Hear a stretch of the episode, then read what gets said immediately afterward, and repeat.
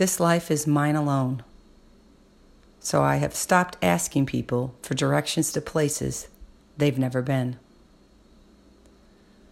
We are so used to not listening to our own voice that we will ask everyone we know for answers to life's hard questions.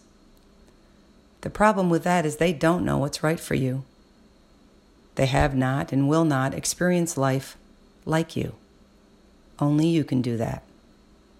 Here's a novel idea in a world full of information and advice. Trust yourself. Believe that you know what is best for you better than anyone. Don't silence your inner voice because you don't like what it's saying or what it says will be too hard to do. Accept that life is hard. But guess what? You can navigate the hard stuff. Be still and listen. You already know the answers. Be willing to trust your own advice.